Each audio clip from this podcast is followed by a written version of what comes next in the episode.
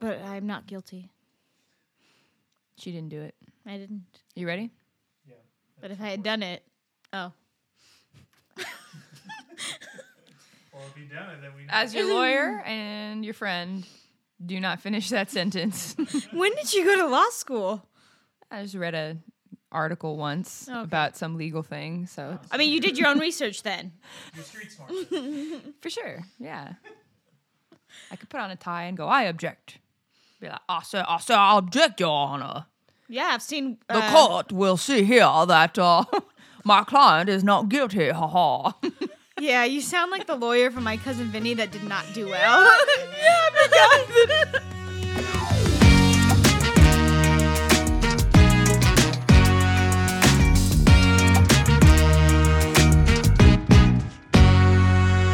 up, chicks, dicks, and everything in between? I'm Lindsay. and I'm Sapita. and you're listening to Two Salty Broads.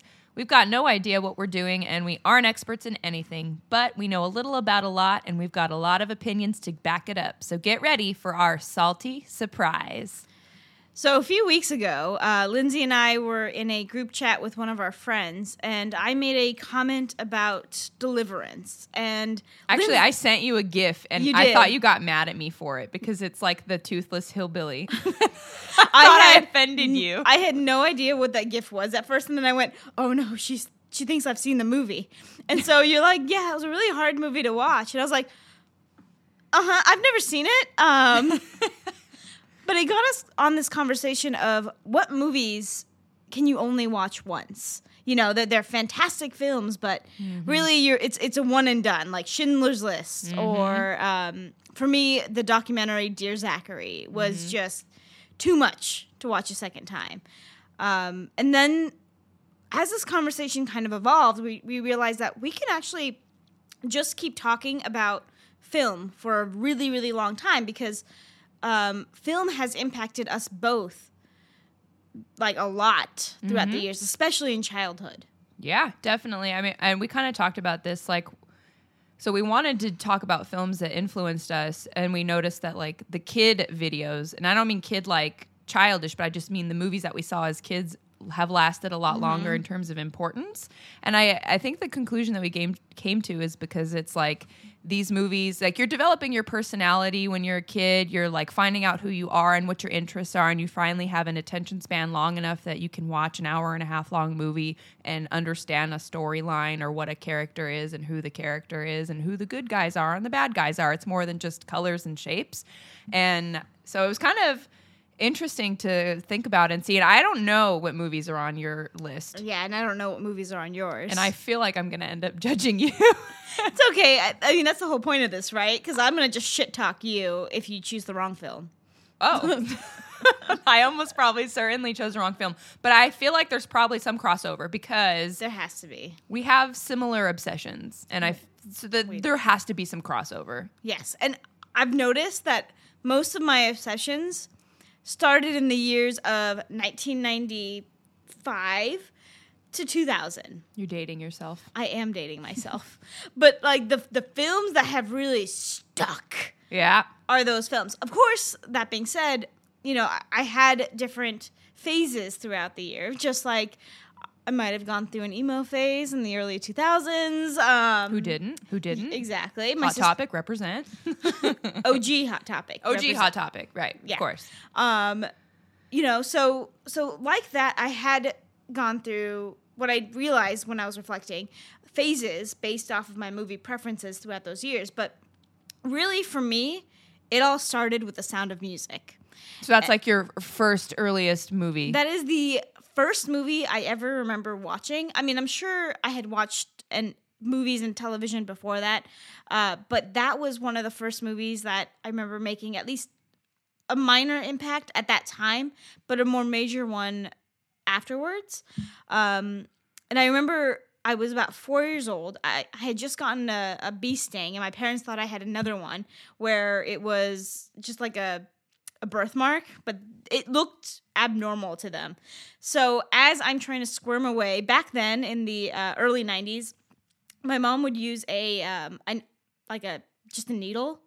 She'd sanitize a needle and just go digging for. Whoa, that's like that's metal as fuck. Yeah. So, I think we used tweezers, like which is probably not safe. No, we it didn't have squeezes bee poison into you. But Does it really? I, well, I mean, I don't know. Uh, yeah, no. She used, she she she lit a uh, needle on fire and just started to stick it into my birthmark to try to like fish out any Any whatever's. yeah. Okay. And I remember I'm crying. It obviously hurts. I'm four years old. My dad's like, no, no, no. After this, we'll watch one of my favorite movies. Don't don't worry. And I'm, I'm like, "Uh, okay, what movie? He's like, it's a it's a it's a musical. I'm like, what what's that? And so we sit down. My arm is bandaged, and they put on Sound of Music, and suddenly Julie Andrews walks onto the screen, mm. and I just like there was just silence for me. I was so just drawn in. Throughout the years, I remember. I don't know if you had any of those old VHSs of Sound of Music or any of those um, Roger and Hammers- Hammerstein uh, videos where they had like the little introduction of the the movies. I would go through and I would see the ones for Oklahoma or um, South Pacific, and I'd be like, meh, nah. King and I was one that I was like, I'm really interested in this. And I actually watched it and like I, I really did like it. But after I guess my early years, I kind of stopped watching musicals because it wasn't really the cool thing to do anymore. It's true. Musicals were socially lame for a long time. Right? Until Phantom of the Opera, I think. The Gerard out. Butler The. Gerard Butler version. Dude. Mm-hmm. Oh my god. I remember seeing that in theaters and being like yeah. like jaw drop, just blown away. So good. Yeah. And the fact that uh, Christine was around our age when she filmed it. She was? Yeah, she was about 16, 17 Oh, wow. during the filming. Yeah. So I I tried to watch Les Mis afterwards. I couldn't I couldn't do it. But it, it kind of evolved into this thing where I actually enjoy watching some musicals. I watched Singing in the Rain for the first time. Um, but always sound of music and i get so much shit from my husband from people around me saying sound of music is such a crap movie it just has this like happy place in my heart even though it's about austria during world war ii and the nazis and I think a lot know- of those old movies took place in that time though. Like you think about musicals, like White Christmas takes place during that time. oh I did, i've never seen white christmas it's a fucking good movie. Yeah. That's my favorite Is it? Christmas movie. Oh yeah, big time. That's de- if that would be on my list if we're going to talk about holiday movies, but I didn't include it just cuz yeah it's it's not But now I've included it inadvertently. Well, what's the first uh, film that you remember watching so mine's also a musical. oh no Um, but it's not a, a Rodgers and Hammerstein. It's not Julie Andrews isn't in it. It's my first movie that I remember being obsessed with was the Sesame Street Dance Party. yeah what and I don't know when it's okay to stop watching Sesame Street Dance Party in terms of age, but I watched it for a long time. And uh, so what happens is like there's different songs and there's coordinated dances that you're supposed to do with the characters. So for example, my favorite was with the count and it was called Batty Batty Bat. and you put on a towel and you look like a fucking bat and you spin around going batty batty bat bat batty batty bat bat one two three. And that shit was awesome. And we did like disco abcs with grover and i that thing i wore out that vhs tape. And i think my obsession with that had to be linked to performing arts because this is like you're singing and you're dancing and i'm like four five mm-hmm. whatever just totally getting down to this this shit and i from there on out and now that i think about it because and we'll talk about this in a little bit but my introduction into musicals wasn't until a little bit later and it wasn't even because of a musical hmm. yeah. And but I think maybe that this movie planted the seed because I love musicals now. I love being in them and I love watching them and I think there's just a lot of uh, high quality performance that has to happen to be able to do all of these three things simultaneously singing, acting, dancing, and the beautiful colors and the ensemble. And it's all such a wonderful thing. And I think it originated with Grover discoing the AB motherfucking C's. You feel? Oh or Cookie Monster God. singing C is for cookie and you have to like sway with him. Oh, yeah. well because you've Yeah. starred in quite a few musicals now right Starred in is a very loose term. I Community was theater, but community still. theater. I have enough humility to know the word starred in. I was in some community theater Yeah, you, shows. had, you had main roles. You had you had yeah, yeah, I did. I, Yeah. I mean, like I was Audrey in Little Shop. That's probably like the my favorite role I've ever played. And so my first musical that I was ever in. So we'll actually we'll just go into it. I'll just tell you right do now. it, do it. As an adult, was um, "You're a Good Man, Charlie Brown." And that one has a special place in my heart because that was the first musical I was ever in as a kid. And the only reason I did that as a kid was because I was obsessed with the Charlie Brown specials. So that's what's on my also on my formed list. And I'm in I'm literally right now as she's laughing because as I say this, I am in a Charlie Brown sweatsuit. So not to be confused with pajamas. no, it's fuck you. It's not. not pajamas. It's It looks an awful lot, like pajamas. It is though. not pajamas, okay? It's a sweatsuit. There's a difference. I told you, mob people and like whatever, they wear sweatsuits. This is not pajamas. So anyway, it's Charlie Brown. So it's got Charlie Brown on the pants and on the sweatshirt. That's not the point of this story, all right? So I loved like the Charlie Brown Christmas, Charlie Brown Great Pumpkin. I loved all that shit. And in when I was like second grade, third grade, something like that, the school I went to was doing You're a Good Man, Charlie Brown. And oh my God, I needed to be in it and I needed to be Snoopy. but like I was eight and like the stars of the show were all like 14. So I got to be in it. I was a little red shirt kid dancing around and I loved it. It was the best. And I got to see this girl named Michelle be Snoopy and I knew I was like, that's going to be me one day. So when I was an adult, uh, a few years go by. I didn't get to do musicals in high school because the uh, director of drama hated athletes, and he told me straight up that I couldn't be in his play. So wow, was not a high school musical situation for me. And uh, so come adult times, I just happened to see that they were doing uh, "You're a Good Man, Charlie Brown" at this local community theater, and I thought, you know what? Fuck it, I could do that. I'm old. I got nothing going on. I'll go do this. And then I didn't get cast as Snoopy. I was, but I was a named character sort of this time. I was Frieda, the annoying girl with red curly hair. so I'm moving up the ladder. So the next time they do "You're a Good Man, Charlie Brown," it's my year. I can feel it. Um, but I that I think Charlie Brown and Sesame Street was what kicked off the musicals for me. So it's not classy like Julie Andrews. Well, I mean, not everyone can be classy like I am, I guess. Right, as you drink four dollar wine. I do, and I know what the value of a dollar is, and this is four of them. So four Okay. value marks. Okay, so so we've But- kind of like laid the ground, right? We So- did, yeah, but the musical thing kind of turned into Disney, right? Oh, for sure, because like our our era, there was like the resurgence, right? There was a Hmm. period of time there where Disney kind of failed at movies, right? There was like the Black Cauldron, which is good, Great Mouse Detective, good, but they're bad. They're like Yeah. they're not great. They weren't like the popular ones. So like in the early '90s, there was that resurgence of Disney. So we grew up with like Beauty and the Beast. yes, or like Lion King. yes, Little Mermaid, all that shit. So Hercules was mine. Oh, is this your like He- Here's the thing about Her- Hercules, okay? it's not my favorite Disney movie. My favorite Disney movie is Hunchback of Notre Dame, which is again not a very popular one, but good, I, though. It's underrated. Oh, it's so underrated, and music. that music is ah, the art is fantastic. But so I why love- is Hercules impactful for you? back then I loved Hercules so much that you know when you're a kid, at least in the '90s, we used to present skits. Oh, all the time. Yeah, Mhm. mine was Hercules based, and I have a set list. So For- you, for- you made Hercules plays. A hundred percent. We Who were you in these plays? So we we all took turns in, in the different roles, but um, we all were mostly the the muses, and we just had different parts. So we did the gospel truth song, the one that's in the beginning. yes. Um, then zero to hero, and then we we stopped the music for a bit for a um, a little segment on the sandals with uh, Hades. You know the Mm-hmm. we thought that was hilarious. So we did that, and then um, I won't say I'm in love, but the there were three of us that performed it, uh, and we each had a different like, I guess verse. Did you guys like fight that. to be Meg? Because I would Well, have we were probably all Meg, stabbed but we someone had to be different, her. Oh, like- okay. So Yeah, there we were three different- Megs. It's just you guys all saying different parts. Yeah, yeah.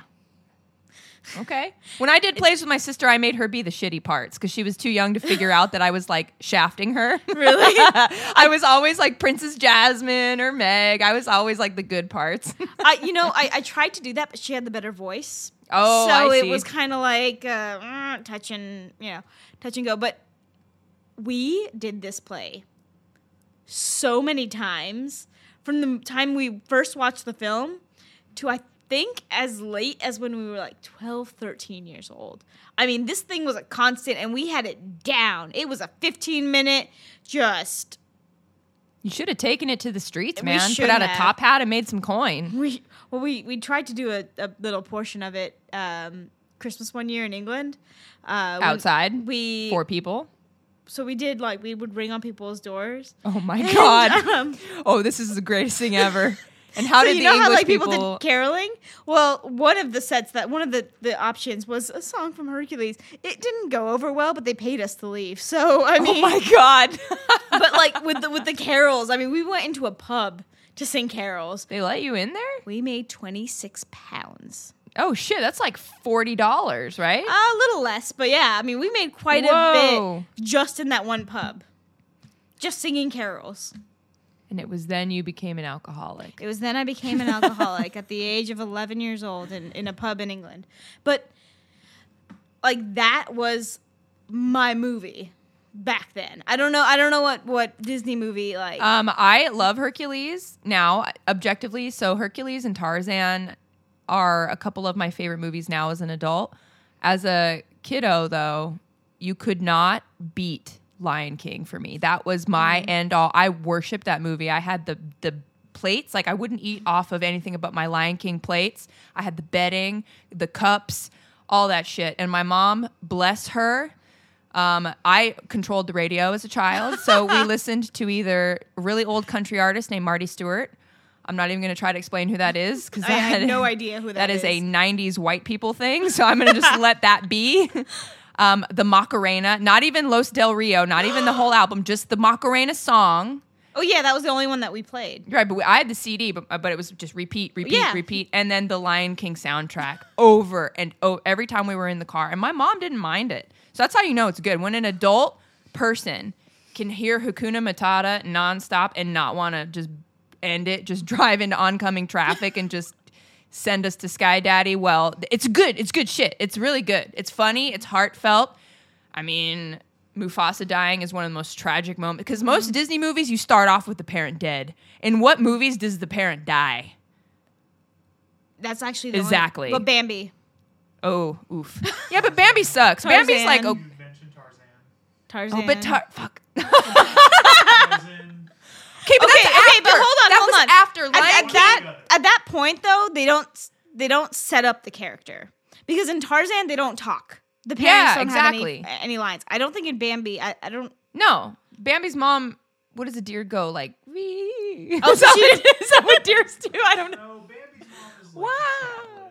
Is Bambi? I don't I don't. I've never seen Bambi. I don't. I know. I You know. fucking never I seen just. I've never seen Bambi. Bambi kind of sucks. No, it's all right. I've never One of the most, seen Fox and the Hound. Never seen Bambi. Fox and the Hound's good. It's sadder than Bambi. I, I, had think. not seen Jungle. Um, what is Book? it? Jungle Book until my husband, now husband, then boyfriend, made me watch it. That's his favorite Disney movie. I, I learned know that is recently. his Disney movie, favorite Hmm. Disney movie, and I hadn't seen it. Wow. Yeah. I, you've so you really weren't a part of the like pre-Disney I revolution was era. not. I watched Aladdin because I very much. Rep- I, I saw like, myself "Oh, represented shit." on TV, so I was like, "Oh, look, they look like me, but much more attractive in in cartoon form." Um, and then the Hercules, like, Oh look, it's me. yeah, well, look, it's me. I think maybe that's why I watched Philatides, Pocahontas. it's me. I'm just kidding. But yeah, so Lion King was it for me. Like I worshipped that movie, and after that, I mean, of course, I liked all of the. But I look back on it, and even now, still, that movie's up there for me because, like, the princess movies, they're all right, but that movie's got freaking heart, man.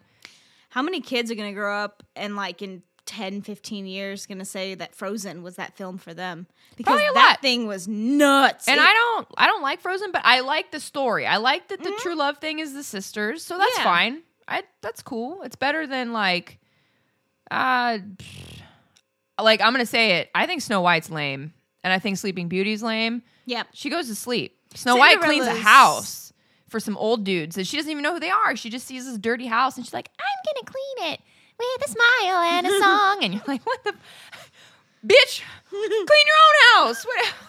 Oh my god, setting us back. I mean, that being said, she didn't have a house. She she ran away because her stepmom was trying She was to kill too her. pretty, and her stepmom wanted to kill her. Which Was that her stepmom? yeah, Yeah, it was her Yeah, stepmom, Yeah, yeah, yeah. It's always the stepmom or the step parent that's like, Yeah. yeah, but it's not that way. Well, it's the uncle, I guess, in Lion King, but Anyway, the point being, Lion King fucking rules. And if anybody wants to step, I will sharpen my claws and I will go to town for. I will defend Lion King till the day I die. You know, speaking of maybe not Lion King, but the the others, the princess films, uh, Cinderella. I liked the cartoon, but it wasn't like I was. There was no obsession with it, Yeah, no. right? But when I was like nine years old, I I saw a film that like started a semi obsession with period pieces. Okay. and this started when I was nine. I remember um, I used to be obsessed with Mrs. Doubtfire, which is another another film that I'll, I'll discuss later on. But I went over to my cousin's house, and she would just put on a film for me every time. And she was so sick of putting on Mrs. Doubtfire Okay. that she's like, "Can I just put on a new movie?" And I'm like, "Does it have any kissing in it though? Because I'm not allowed to see any movies with kissing." And she's like, "Just a little bit, a little bit." Oh, no. And that's all I knew about this film. She put on Ever After Ah, okay. and I was hooked to period pieces after that. Because a it was a story that I recognized, so it was Cinderella, but it was a different way. And then after that, I you know I, I watched films like uh, Sense and Sensibility or Pride and Prejudice or you know Bridget Jones' Diary, which is based off of Pride and Prejudice. Um, Downton Abbey, which I know that you and I both shamelessly yeah, I thought I was gonna hate Downton Abbey, off- but it's so good. it's good. It's Yeah. so good. I did try Bridgerton. Um, not a fan, but that's it's it's different. Bridgerton doesn't have the same style that ever you know that that Downton Abbey has, but Mm-hmm. but Ever After really did start that for me, and it really did open my eyes. And to this day, actually, I think it's my favorite fa- fairy tale um, kind of adaptation. So I looking at my list, I'm like, oh shit, that sounds so cultured. What do I have on here? That's even mildly close because I'm telling you, like, and I, I don't even need to get into them, but I'm like, Free Willy? like, I fucking love that movie. That's not a period piece. So in that era, like you were nine watching Ever After. Yeah. In the back of my dad's Pacifica, which I don't even think those cars exist anymore. So if you don't know what that is, it's like a really cool station wagon. I don't I don't know how else to describe it. Um, they had the sweet DVD thing because the DVDs in the back of the cars that was like a fucking thing for a long time. Oh my god, you just unlocked a memory. Yes. I there was a movie I would watch on repeat, and I'll tell you after. Okay, Yeah. so mine, there were like three movies that my sister and I cycled through, but the Mm-hmm. always the dominant one, which maybe it is a period piece. We can argue this. Hmm. It's Monty Python and the Holy Grail. shut up. Bro, I swear that was it just lived in the DVD player. I can quote that movie start to finish and like British humor is different, but that movie I think is ubiquitous. That is just good humor. It is just it's it's freaking fire. If you've never seen it, you can even st- stop listening right now. I, I don't even care if you finish this podcast. You need to go put that on and you need to fit. Well, maybe do finish it because we need the listens. But just kidding. We're not that desperate. Um, or are we? I don't know. Yeah. Moving on. Um, but play that movie because it's so funny. There's just these like little vignettes that I mean, the whole story itself is funny, but individually, there's so many different things happening that are just they're hilarious. And the guys that are in it wrote the show. And I've found that as I've gotten older, I love shows and films where the people that are in it also wrote it. There's just like there's something different that is like I think a good example of that is Always Sunny in Philadelphia. The guys that are in that wrote the show, and because then when you're creating it, you get to really, and then when you act in it, you're creating the character to like their fullest potential because you wrote it, so you know exactly what the character is supposed to be like. Um, and my sister and I would just just hem and haw with because you have these big ass headphones in the back of the car so the parents aren't disturbed and we would just crack up and cry in the back of this car and so that really set off i think my love of like cheeky comedies that was like one of the first like true comedies that wasn't like a kids movie that I recall just being super important to me. So what was like in the back of your parents' car? There were only two films that we watched. in Okay. there, and it was just, it was Peter Pan, the um the live action one. Oh, with Jeremy out- Sumpter? With oh, Jeremy. Sumpter. Oh boy. what a And- little cutie. I, and I know that this movie's on your list because it is like half of your personality. the first Pirates of the Caribbean Oh film. shit. just just those two movies were in the car, and I would just keep playing those over and over again. That's understandable. You know what? Uh, damn. Now that I think about this, the other movie that we played all the time was Secret Window, the Johnny Depp thriller movie. Sh- Really? Yeah. I didn't like that one. I don't know. I, didn't like that one. I think we watched it all the time because we just had it. Like we didn't have a ton of DVDs at my dad's. It's just like what there was. So, um, but maybe that also kind of plays into what we'll talk about in a little bit, like the love of like horrors and thrillers and stuff. yeah, maybe, maybe. Go, going back to 1999 because I I just jotted down some dates here, and you I like came know to when these movies came out. Only came, only came out. well, so I don't. Monty Python came out Oh, it's an the- old movie. yeah, it yeah, came out yeah, way a long right, time right. ago. But Ever After came out in the 90s. Mm-hmm.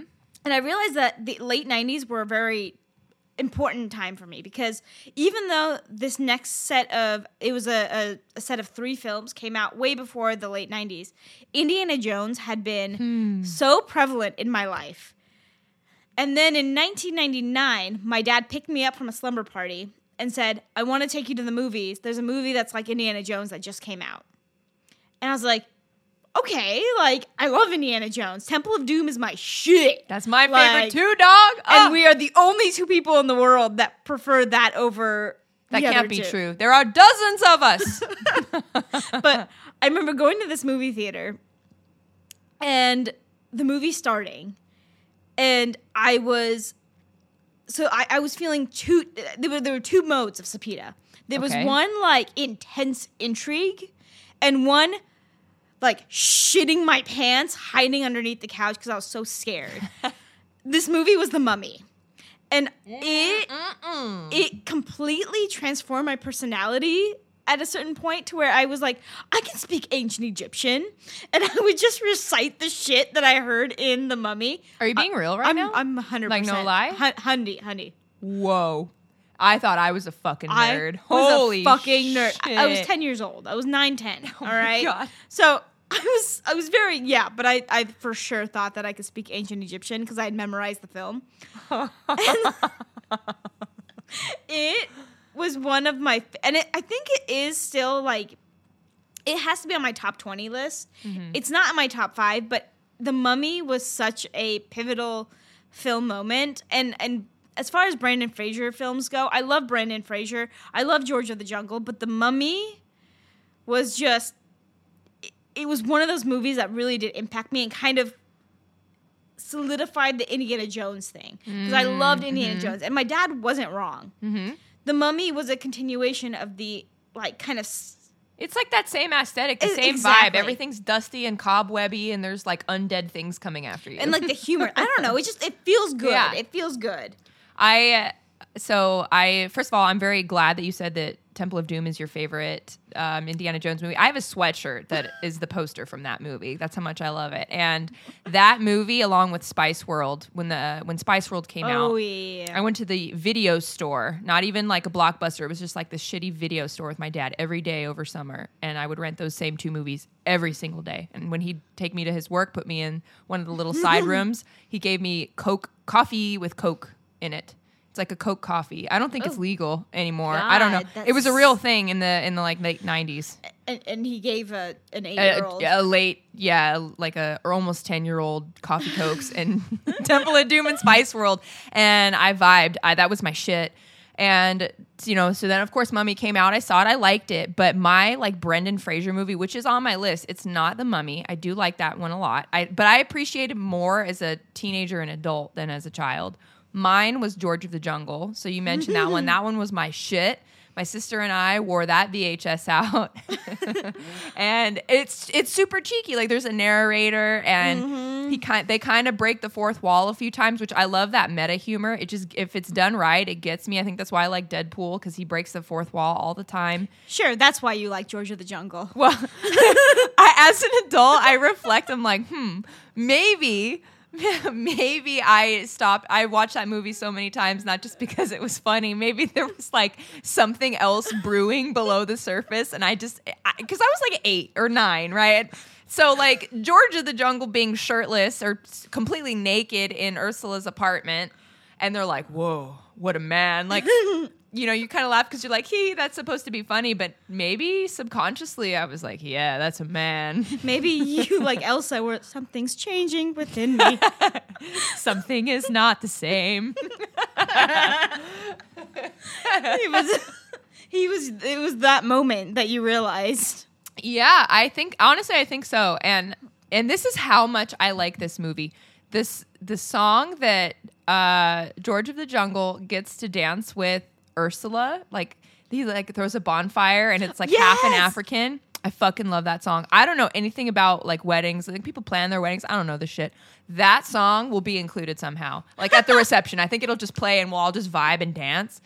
But like that's the only thing I know about my wedding is that the song from George of the Jungle needs to be included. So that is why it is on my list because Oh, man. Brendan Fraser might have actually been my crush pre Ryan Stiles.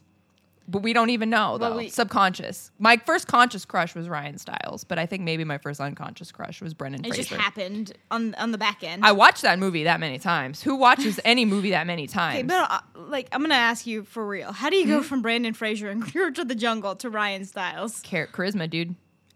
Ryan Stiles is funny. He is so funny. That, so is Brendan Fraser though. I know, but I know. I don't have an answer. The heart wants what the heart wants. Okay, like The heart wants a tall, lanky man. that's funny. Let's add that last part in there. That's funny.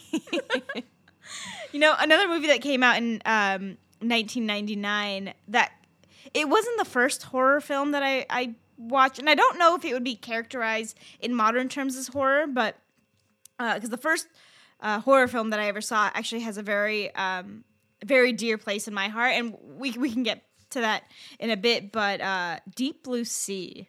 oh shit! Wait, that was your first horror movie? No, no, no, no. Oh, my- this, wait, this one was impactful for No, you. this was impactful for me, and I don't know why. Because I watched it over and over and over again. And this came at the tail end of, I think at this point, Scream had come out, and I had seen Scream. Mm-hmm.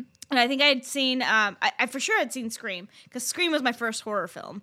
I remember watching it in like the game room of my aunt's house on Christmas, uh, and I, you know, she she'd cover the screen during the sex scene, but like, it, it- I mean, it, it simultaneously like terrified me, but like I, I loved it. And then Deep Blue Sea came out, and we we watched it just as it had come out, and holy shit, was it good!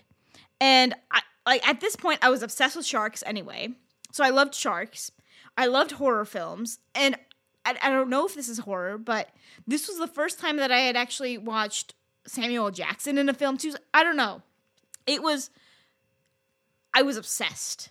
I was like, I want to be a marine biologist when I grow up. that movie made you want to be a marine yeah, biologist. I did. Yeah, I did. That I, movie. I know. I know. I know. It's a cautionary tale, but yeah, yeah. Wow. I mean, I, it's kind of funny that you mentioned that. I feel like this has unlocked something because when that movie came out, I watched it a billion times too. I really liked it, but there's no reason why. I mean, Yeah, it's, it's- not that good. It's good, but it's not this It- like it's like life Thirteen changing. Ghosts. It's good. It's not Yeah, good. But- Exactly. yeah. But like some about LL Cool J getting dragged around by the shark at the end, and he's Right? like stabbing it with his crucifix. Like, was you ate my movie. bird. It's it's cheeky, and maybe it was like our first other apart from Jaws. Maybe that was like the first real shark movie because there's been like a bajillion shark movies. Yeah, I think because I saw Shark when uh Shark. I saw Shark when I was young. No, Jaws when I was young, but I, I love Jaws. It didn't click. I think it Yeah. was too slow. maybe this is like me. the modern Jaws. Maybe, maybe. Yeah, Oh shit! We just came came to a conclusion. yeah. I, I don't know if it's the right one, but I we don't came know, to one. but yeah, Deep Blue Sea is uh Jaws is the modern for Jaws. yeah for millennials. Yeah, maybe. I, I don't know if other millennials feel that way, but I mean, the first horror movie I remember remember watching was Halloween. Mm. My stepmom, that's her favorite. We would watch it every Halloween. She was super into Halloween and like decorating and stuff like that. And that movie scared the shit out of me. Um, and I definitely did the like, you know, waking them up in the middle of the night, being like, you know, is Michael Myers gonna stab me to death or what's up?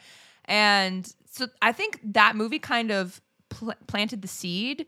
But what really the movie that really ended up impacting me in not a very direct way was Signs, which uh, is not Of all uh, Of- M Night Shyamalan films, I know, and it wasn't intentional. It's because eh, when newspapers were still a thing, um, we would get newspapers all the time, and I would see these big single page ads for Knott's Berry Farm's Halloween thing. They did Knott's Scary Farm, and the posters always looked so cool, and we'd hear you know the ads on the radio and I wanted to know what is this thing? This, this scary farm. I love Halloween. This is a big Halloween party. I want to go. But on all the ads it says you know 13 and up. So my parents would never take me. And my stepmom said, okay, you're 13 now, I'll take you, but you have to pass a scary test. I'm like, well, what the fuck's a scary test?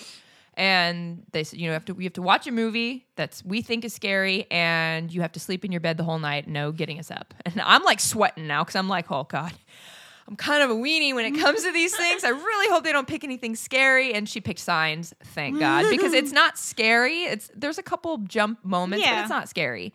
And so I got to I passed the test and she took me that year and my life changed. That thing, Knott's Scary Farm, just it unlocked the the spooky level in my personality. And ever since then, I mean, I always liked Halloween, but I was like about Halloween. I was like listening to Elvira's cheeky C- CD that I had in April, and like I there's Halloween was constant, constant, constant. So, and it, I think it was because of Knott's Scary Farm. So, um, Signs, though the movie itself was not particularly impactful. It gave me access to something that was very impactful. you know, it's it's funny that you should say that, and I think we can talk a lot longer and in depth about Halloween and horror films because that's something that you and I both share, and we used to. I used to write. You currently write for a uh, horror publication, so um, I think we can talk more in depth about that. But when you said a spooky test, yes. so at this you- point, did you get one too? I did, but it, Oh, wa- it, shit. wasn't. It wasn't a test necessarily for me to get anything. My parents just kind of talked a big game about The Exorcist, and so they wanted to see if my sister and I would get scared. And we're like like, just as a science experiment, they wanted I to guess see if you'd be fine. Yeah, it was. We were like, they they left us home alone, so I must have been thirteen at the time. But like my parents said, it was the scariest movie like ever. And at this point, I'm 13. I'm a cocky ass teenager, right? Mm-hmm. I had seen um, House on Haunted Hill. Mm-hmm. Like, I mean, I, I was full on obsessed with this. Is like I'm in the middle of my horror film obsession, um, and so I was like, Exorcist. and listen, it's a fantastic film. I didn't appreciate it as much as I do now back then because I was a kid. I didn't understand a lot of the the things that, you know, the subtle things that they put in there. Did I think it was scary? Sure. Was it the scariest thing I had seen up until that point? No, it was Candyman when I was like 11 or 10. Mm-hmm. That was the scariest thing I had ever seen. I think Exorcist is just a wee bit scarier than Candyman. No, not for me. What? Not for me. Psychopath. I know. I don't know what it was, but I passed that test with flying colors. Damn, you're like the only person. Well, maybe not, but like I watched The Exorcist for a first the first time in college, and that shit fucking scared me. Well, me. you don't watch demon movies though. No, you're right. I don't fuck with that shit. I, I try not to anyway. Except I have gotten to a, maybe I'm just desensitized enough that like I don't watch the first Conjuring because it's too scary, but all the ones after that are okay for me. Okay. The- I mean, I thought the first two Conjurings. How many have they come out with? I don't know. There's been there a lot. three? I don't know. I Like, have not this- seen Annabelle because fuck dolls. I don't That's do true. dolls. Dolls are Uh, creepy. yeah, I don't do dolls. But I, I think I've seen three. I think one recently came out, but I, I'm not too sure. Did it really? Oh, okay. Sound guy But- Dan is nodding his head. Yes, there's three Conjurings. Okay. I've seen all three. Fuck the first one. The other two are okay. Patrick Wilson's in all of them, so I'll do anything for him. But so I don't mean to, to skip around, but since we're on the topic of horror films and Yeah. like movies that have impacted us, Yeah. you and I were talking earlier, and neither one of like this this movie is not in I, either one of our lists, but it's the closest to an adult film that has impacted us. yeah, because really, I don't have too many Like- adult like films I've seen as an adult that have impacted me. Yeah, like but- lasted with me. It chapter one, and I, I and I And guess two. and two, yeah, were both so well done Mm-hmm. that I think that ten years from now, I think that they'll still be very prevalent. Oh, me. definitely. I mean, and I think so. I got to go to a, a lecture that the director of it um, and Roger Corman, if you know him, he does B movies, very famous for his B movies. And he, um, the director of it, was talking about why this is so such a different film, and I agree. Mussolini, right? Mu- Or- Muschietti, Yeah, not Mussolini Mussolini. is no, dictator. wrong from- one. Whoa, whoa! Was it Mussolini? Slow down on that four dollar wine. No, not Mus- Muschietti. Muschietti, yes. There, good lord. So anyway, he was saying that you know this film it has such good character development. You care about the kids, and there's something in each loser that you can find. You know, you can relate to one of them. And I think that's true. There's really things that you could look at each kid and go, wow, I know how that feels, or I was that kid when I was little, or you just put a piece of yourself in these kids. And now the horror doesn't come from, oh, what's going to jump out at me? It's more like, oh my gosh, none of them can die because I care about all of them. And it's a different feeling watching that film. And I think that's why it's so special because you get engrossed in the story and you actually care about the characters. And that's a sign of a really good story, especially in horror because horror, it's so easy to just kind of rely on low hanging fruit, you know? So yeah, I agree with you fully. That movie is definitely a a movie I think 20, 30, 40, 50 years from now it'll remain important and relevant so, just yeah. like a lot of the other landmark horror films which is pretty cool to know that we were around when it came out so we can be like hey grandkid I saw that in the theater and they'll be like why are you English all of a sudden I spent half my life in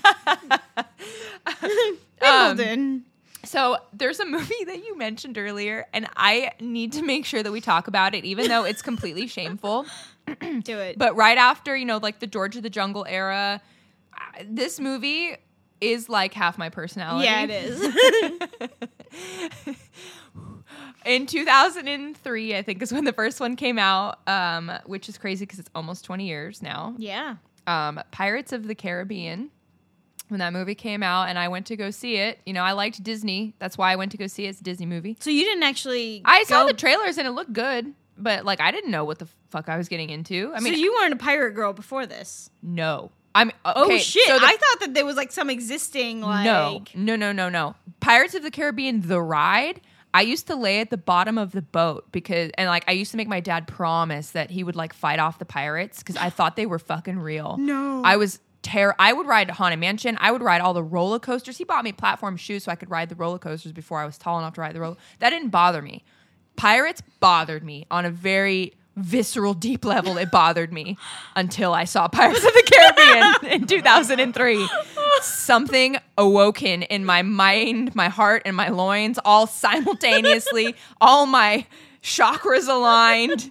Shit just made sense. like I knew everything in my life was where it needed to be after I saw that movie. I was so obsessed. I changed my AOL Instant Messenger name from Kiwi Kitty 514, that, yes, that's real, to Pirate Nut 001 because I was the number one fan. I had the pillows, I had the posters, I had all of that shit. I used all my parents' ink to print out the entire script. I would watch that movie almost every single day and I memorized the script. I tested myself. I knew that thing. I knew the like even the interior, exterior. I knew everything on that script that you could possibly memorize. And then, of course, that unlocked the Johnny Depp obsession because I was obsessed with him as Jack Sparrow. So I watched all of his movies, like you know, Chocolat and Twenty One Jump Street, all these movies that he was in, or his show. Yeah, but like anything that he was in, I watched. Um, and like my book report in school, No. I did the junior novelization of the movie, and I had to argue with my my teacher why that was okay. and I had this pen. I'm like completely airing out all my shit right now. I had this pen that smelled like the pirate water at Disneyland, like the bromine, and so I would write. And then I would sniff my paper you like, like some psychopath. Would you write Mrs. Johnny Depp? No, I never did any shit like that. But I had my binder that had like a clear sheet and I had all these like pictures of any chance I had to turn my school projects into pirates, I did. Like we did an art project, so mine was tropical pirates. Like everybody at school knew like Lindsay is the Pirates of the Caribbean fan. And when Pirates of the Caribbean didn't win any Oscar, I was obsessed with the Oscars. I would take the newspaper thing that was like mark which one you think's going to win because this was like before really I mean we had dial-up internet, but you couldn't just Google Yeah. a fun little sheet or something. So I would check off everything. But I think 2003 was also the year that the first Lord of the Rings came out. Mm-hmm. Yeah, I think so. So obviously that one cleaned fucking house. That one won everything. And I was so personally offended that Pirates didn't win a single Oscar that I swear to God, to this day, I have not watched the Oscars at all. Seriously? I swear to God. I've seen like you know snippets, what? but I I've think you're never right because I keep asking you to come over for an Oscar watch party, And I won't you do just it. won't do it. because and, and now it's a little King came out in 2003. Was it Return of the Oh, King? okay. Sorry. Oh, so, it was that the last one. But you know Or the what? Yeah, it was the last. Yeah, the last Lord one. of the Rings. Yeah. But you know what? That was a that was a hard contend. Yeah, oh no, contender. that movie's incredible. I mean, Peter Jackson's cinematography is is is bar none. I mean, it's it's amazing. You know, nothing can beat that, and I'll acknowledge that now. But thirteen year old me was fucking mad. Oh my god, I was like ready to throw some fists, and like I remember I was also rooting for Whale Rider. I don't know if you guys Oh ever saw that, God. but she, she didn't. The girl that played the Whale Rider, she didn't win anything either. I just Okay. felt so slighted. But here's the thing: Did you actually watch the movie, or did you just know that she Whale was Rider? Oh no, no, no, no! I watched it. I own the DVD. It's an incredible film. It's great. Okay, I've never seen it. It's it's really really good. I mean, it's very indie. It's Okay. not like fast paced. It's not a typical movie a 13 year old would like, but I don't think anything about me was normal ever. So, yeah, it was pretty shameful. And actually, when the second movie for Pirates came out, I uh, at my grandma's little movie theater in town because she grew uh, she lived in a small town. So, at, outside the movie theater, I had this big pirate hat that I wore, really big, with this really big belt, pirate belt. Really embarrassing outfit. All the little kids that were there too to go see the movie, they kept calling me the pirate queen. I'd be lying if I said that didn't give me a lady boner a little bit. yeah, I'm sure it did. Yeah. Yeah, so um the, have I let go of like Pirate Nut 001? Yeah, it's no longer my instant message name. I have, you know, an adult instant message name now. Um, but I think pirates will always be a part of me. Always. I think so too, because everyone that knows you knows that you love pirate stuff. at some point, like do am I crazy obsessed with it now? No. But like people know that that was slash is a part of my life for sure. See, and I didn't want to bring this up. And my husband's like, why don't you bring it up? And I'm like, because it's not okay. I grew up with the Harry Potter books.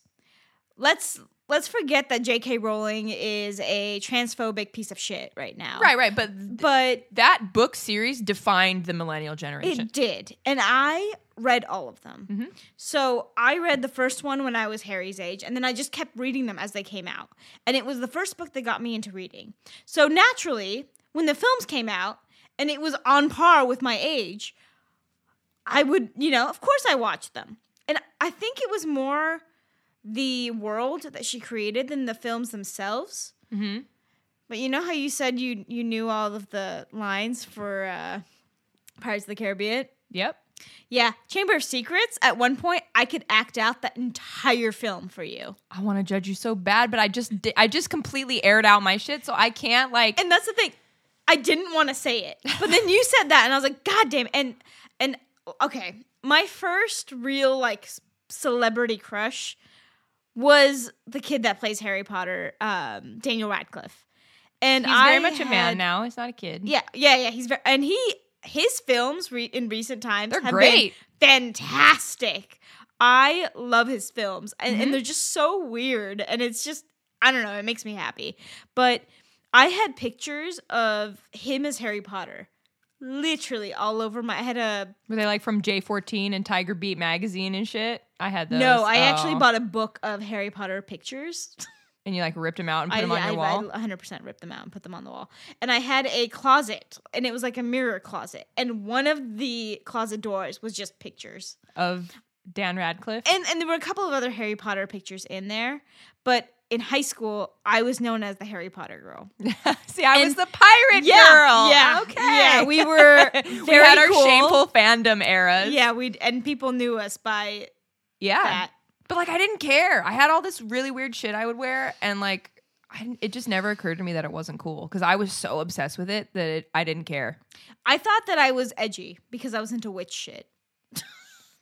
I don't know. Harry Potter and on the like the witch scale is pretty vanilla. It's pretty vanilla. Yeah. Yeah. It's not the craft for sure. yeah, you're not doing necromancy. Like you don't have like Eye of Newt in your bedroom. I mean, you had a picture of a guy playing a wizard in a Yeah. movie. I also had a framed picture because I uh, I sent him a letter and he sent me back a, an autograph picture. No had shit? it- yeah. oh, I had an autograph damn. picture. Yeah.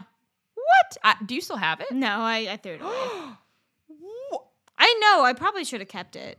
I, Yeah, I- like, I I, would tossed never it. throw. That's like a piece of history. It said best wishes, Dan. Okay, but he's so he didn't he didn't address it to you specifically, but he still signed it. Yeah, whatever. I, meh. It was a long time ago. Damn. Okay. Okay. You're speaking about cultural phenomena. I just need to know where does this land for you? Okay. Mean Girls. It was good. It was not impactful. I feel like culturally it was pretty impactful though. Culturally, it was, but culturally, so was Clue. Uh, not Clue. Uh, Clueless. I don't like Clueless because she gets a crush on her stepbrother. You like you know, Clueless. it's Emma, right? What do you mean? Uh, No, uh, Cheryl Ja- is the one. no, that, no, no, no. Jane Austen, Emma. I've never seen Emma. I've never read Emma. I've never. Oh, yeah, it's based off of a Jane Austen. So in novel. the, the story, Emma, she gets a crush on her stepbrother. it's not stepbrother. He's like a ward, but similar. Yeah, Okay, but in Emma, that's a ward. That's not her stepbrother. Clueless, she gets a crush on her stepbrother. yeah, but I think that was the the modern day equivalent Yeah, that's like the setup to every super because she grew up porn, with though. the guy. yeah, well, that's Like, so we're But supposed to just be fine with it because it's a cheeky '90s movie? I no, mean, no. fuck Jane Austen. Except for Sense and Sensibility, uh, Emma Thompson is a genius with the screenplay that she wrote for the uh, adaptation. Never seen it. I'm Okay. getting No, no, daggers no. right now. I know, but and I don't blame you because Pride and Prejudice, Emma, um, what's that really depressing one? Um, I'm not a Jane Austen like okay, connoisseur, so I couldn't even. I know like Pride and Prejudice. I think it's Jane it. Eyre. Jane Eyre. Oh yeah, E Y R E. Yeah, Yeah, yeah. I've seen that book at Barnes and Noble. Never yeah. read it. Don't don't read it. okay. Th- those are pretty um, pretty hard hard watches. Sense and Sensibility, I think, is just so good, and I think Emma Thompson did such a great job with the adaptation. hmm But when it comes to films that not many people like, I didn't like old films. I know I Bitch. started watching like Sound of Music, and I know that when someone says old films now, they mean like Jurassic Park That and like film is not Jones. old. What? No, no, no, no, no, no. I meant old films like Casablanca and um, so you don't like old movies, like classic. I movies. didn't. We'll call them. I didn't. And my husband, then boyfriend, he kept making me, you know, asking me, "Hey, let's watch Casablanca or let's Mhm. watch XYZ because he grew up watching a lot of these films." And I was like, "Ugh, it's in black and white. I don't watch black and white films." I am a fucking bitch because in I had to watch them for a class I took in college. And so I finally sat down and actually like tried to watch it. Mhm. I was such an idiot. Casablanca is phenomenal. It's an incredible movie. And then I started, I was like, what other movies have I been missing? You know, Audrey Hepburn. Let's watch Sabrina. Let's watch, um, uh, now that I'm drawing a blank, Roman Holiday, Mhm. Marilyn Monroe's uh, How to Marry a Millionaire, Mhm. or uh, Gentlemen Prefer Mhm. Blondes, which I know you and I love. Mhm. Like that, I think has brought me into like my adulthood in a way. I recently watched um, La La Land, and my husband was like, "Oh, this reminds me of Singing in the Rain." And I was Mhm. like, "I've never seen Singing in the Rain. I had not seen Singing in the Rain until 2017." I, I, I'm pouring more wine. I, I'm like, I don't know what to say to you right now. I Yeah. But you know what? I watched it in a time that I could actually understand it. And I, I really do enjoy it. And I Mhm. and I know that you and I talk about singing in the rain all the time because we want to learn the uh, Moses, Moses supposes, supposes tap dance? Yeah. yeah, and we've got two left, four left feet between the two of us. So Yep. I mean, okay, so it's I like I feel like you and I have lived a lot of parallels because probably because we grew up in the same time. But for me, I grew up watching old westerns. My grandma and uh, my uncle, and they they all like old westerns, like Clint Eastwood, John Wayne. So I'd seen a bunch of those, and I liked them because I was familiar with them. But old movies, like true old movies, I didn't really get into until high school or like really early college because I had some friends that were really into them. But they always watched really niche ones that, you know, wasn't Singing in the Rain or An American in Paris, these like really famous ones. So I kind of just was like, yeah, all right, I'll sit through it. And I never hated it. But what really kind of opened the door for me was when I took film classes in college mm-hmm. as part of my major. We, the film The Graduate. I don't, have you ever Oh, seen The yeah, Dust- Graduate? Dustin Hoffman? Yes So good. that movie blew my fucking mind. And like the use of color and like there's certain like when he's do, the shots with when he's in the pool there's like these lingering shots that occur. And for whatever reason that movie just captured my attention. And that movie is not old old. It's not black and white old but it's older. And i kind of was like whoa i think i really like old movies. I wrote my paper that year on that movie and it was like a super long paper and then after that, I kind of really started to get into old movies and I would watch them on my own. I never asked anybody to watch them with me, or I'd go to the local movie theater here and watch the classic series because they would play old movies. And I figured out that I really fucking enjoy old Yeah. classic movies. There's something very, the dialogue, right? Yes. Mm-hmm. The, the the just the way it's written, it's different. it's it's different and it's also very clever. It's Yes. yeah, We were watching um, How to Marry a Millionaire Mm-hmm. the other day, and it's got Katherine Hepburn, um, uh, Marilyn Monroe, and um, let me check. Let me check. How to marry? I'm I'm googling it right now because Google's a fantastic thing. Yep, Betty Gable. Grable. Uh, okay. It is so witty. It is so good. And I think at the time it was considered like a chick flick. But you don't really see chick flicks like that Not nowadays. that I can think. It's a different vibe completely It's a now. completely different vibe. And I think that they go into these films with not assuming, and not saying that modern films, especially the majority of them, they don't go in and assume that the audience is dumb. But like back then, I think they just expected the audience to figure it out. And so they would talk fast and they would kind of have these jabs. Mm-hmm. And it was, it, it just, it's different. It's different and it's just so much more entertaining. I agree. I could watch old movies really anytime. And I think about it now as an adult because, like we're saying, we don't have that many movies that, you know, we watch Mm-hmm. now as adults that were like, whoa, that impacted me. Um, a few years ago, I when I would go visit my grandmother, I would hang out with my uncle too, and we'd watch old movies on like TCM. And we watched this movie called Key West. It's Yeah. have you seen Key West? That shit is fire. It's so good. And I feel like as an adult now, the movies that like really capture my attention are these. n- They're new, old. They're new to me, but they're old But movies. yeah, yeah. Because it just unlocks like something that I'm not used to. Because like the horror films that come out, the action films that come out, the comedy films that come out, they're like new quote, original quote, whatever. Like they're, but I've. It's just like the same kind of stuff. Mm-hmm. This other stuff is completely different because it's from a different era. So it's like so. discovering something new. So those are the films that have impacted me now. It's old shit. I, I think It's probably because right, we're though. getting old, though. No, I it, it can't. I think it's just. I think it's what you said. yeah. Also, I think with the the movies that come out right now, I think there are a couple. Like we we didn't mention it. I don't Mm-hmm. know if um, Jojo Rabbit will be one of those for me that like maybe 10, 20 years down the line, I'll be like, wow, that was That was know, my favorite movie I saw in 2019. I think that was when that came out. Yeah. And I know that I've seen some films, you know, in the last couple. I mean, Spencer with um, Kristen uh, Stewart? Stewart, yeah, Mhm. was phenomenal. Um, but I don't know. I don't I, know. don't know yet. I don't know. Yeah. Well, Okay. We'll see. So, what movies then? Like, pick five, only five, because I know you had a psychotically I long had, list. I had. You texted me and I was drunk and passed out, so I never responded.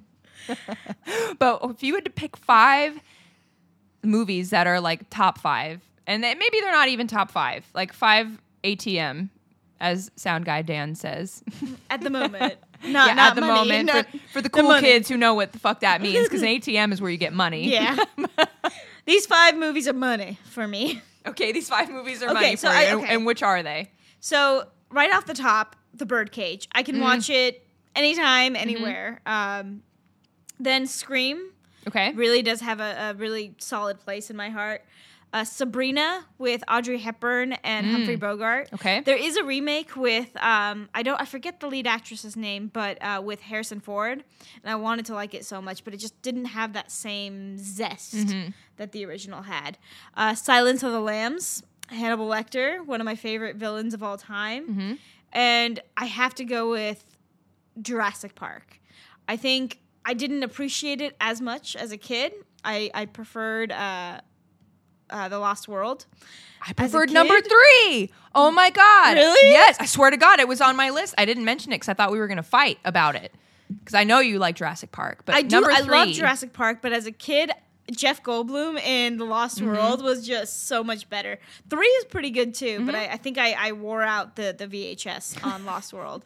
But I think now, after much reflection, I think Jurassic Park is just one of those films that I compare a lot of other films to. Mm. Okay, So, what, what what are your top five? so I, I really don't know if these are top five because, like I was I was saying to you earlier, I think are these the top five movies that are top five, or are No, these the let's top five movies that right like that I just want to watch right now because I like them so much. So these are just five movies that I like a lot. Is what I'm gonna say. Okay. So, and this is in no particular order. This is not ranked because I'm not going to do that. That takes too much brain power and I'll probably overthink it. So, I put number one, Kill Bill, because I'm a Yes. huge, huge, huge Quentin Tarantino fan. And um, it's either that or Pulp Fiction, but I think Kill Bill just slightly edges that out because I love action movies as much as I love comedy and laughing. I freaking love action movies. If there's explosions and cheesy dialogue, I'm like fucking there. and there's no cheesy dialogue in Kill Bill, but holy fuck, those action sequences will just blow your tits off. And so uh, in the uh, action space, we have Armageddon, Speaking of cheesy dialogue, but it's so good. And that cast is stacked. It's got cheesy is. dialogue, it has action, it has heart. Because, spoiler alert, Bruce Willis dies on the asteroid if you haven't seen it. And that'll make you cry every time. I Mm-hmm. tear up every time. Take care of her. it's so sad. And then I put Scream on here oh shit! because that movie, as far as horror films go, like as an adult, if I had to pick a favorite, it's not bar- like not counting it because that's like to me it's in its own category. Mm-hmm. But Scream because, and the reason I pick it is because the follow up films are also really good. So good. And you had recently watched the follow-up yes, films. I had never watched two and three because I assumed they'd be shit, and.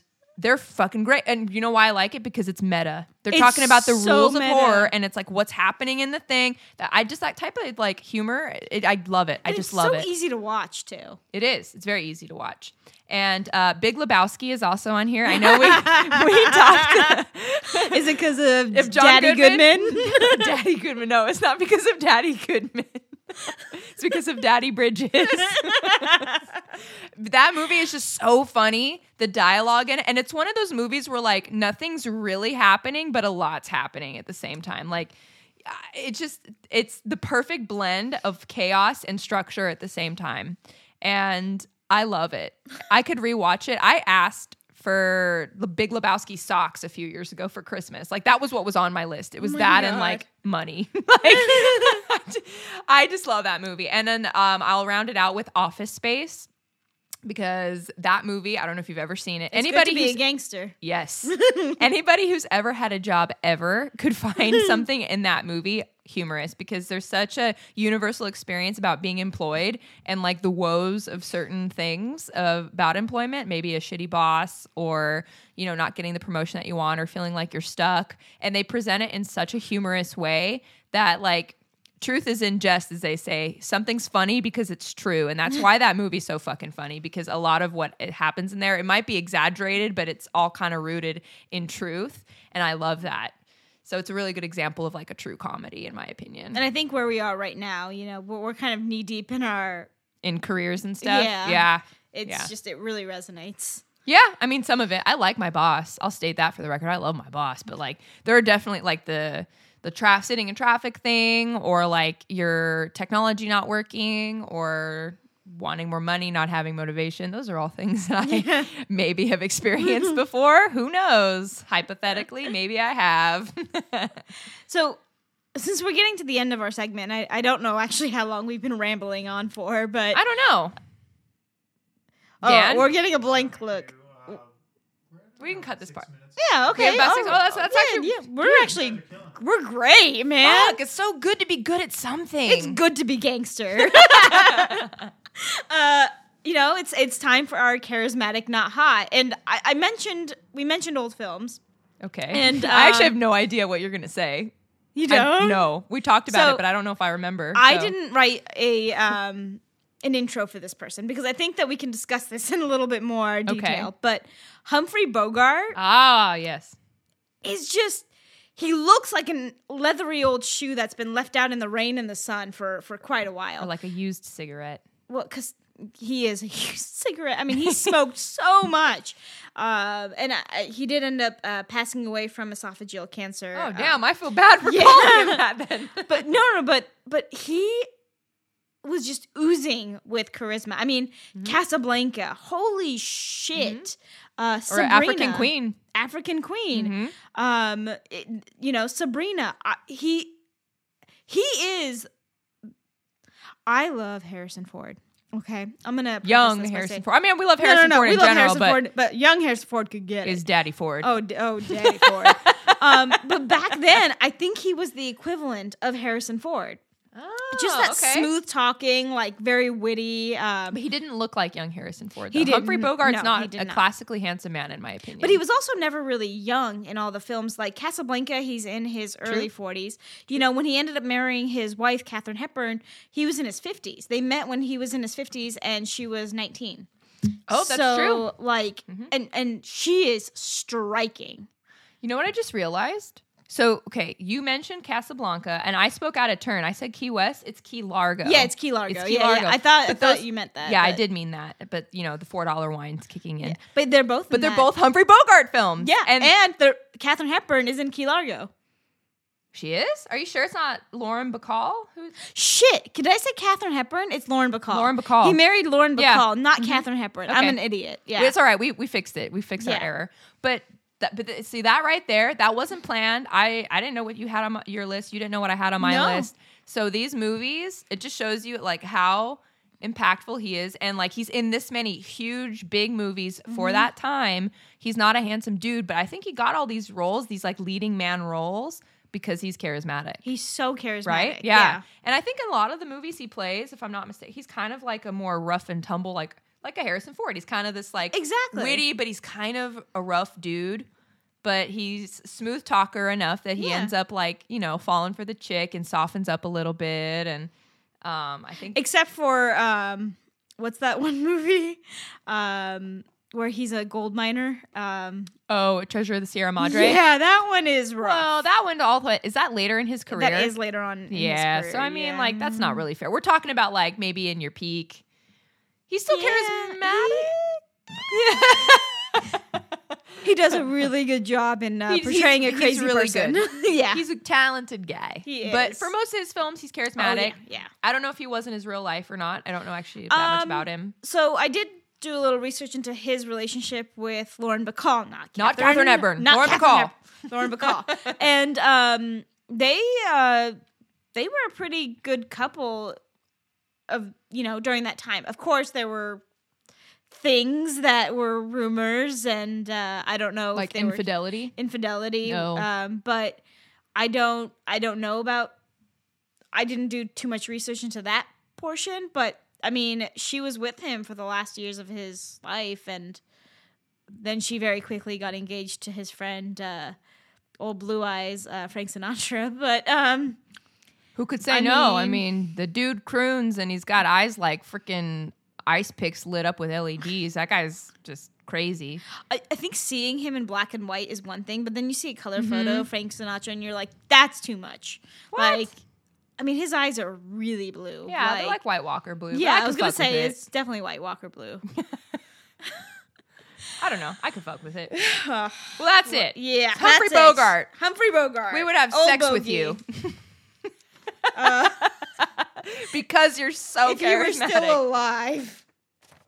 I'm I looking- didn't specify. you didn't specify. I should. I. You know, you clarified is probably good. In this day and age, I think you need to be very clear about what you mean. Yeah. Well, uh, on that uh, note, uh, if you want to keep up with your two favorite salty little snacks, Follow us on Twitter and Instagram at Two Salty Broads. You want to talk some shit, or do you have an episode idea, or do you want to give us a little bit of feedback or your own thoughts? Uh, email us at twosaltybroads at gmail.com. I'm Sapita. And I'm Lindsay. Thanks for listening, and remember, Stay salty.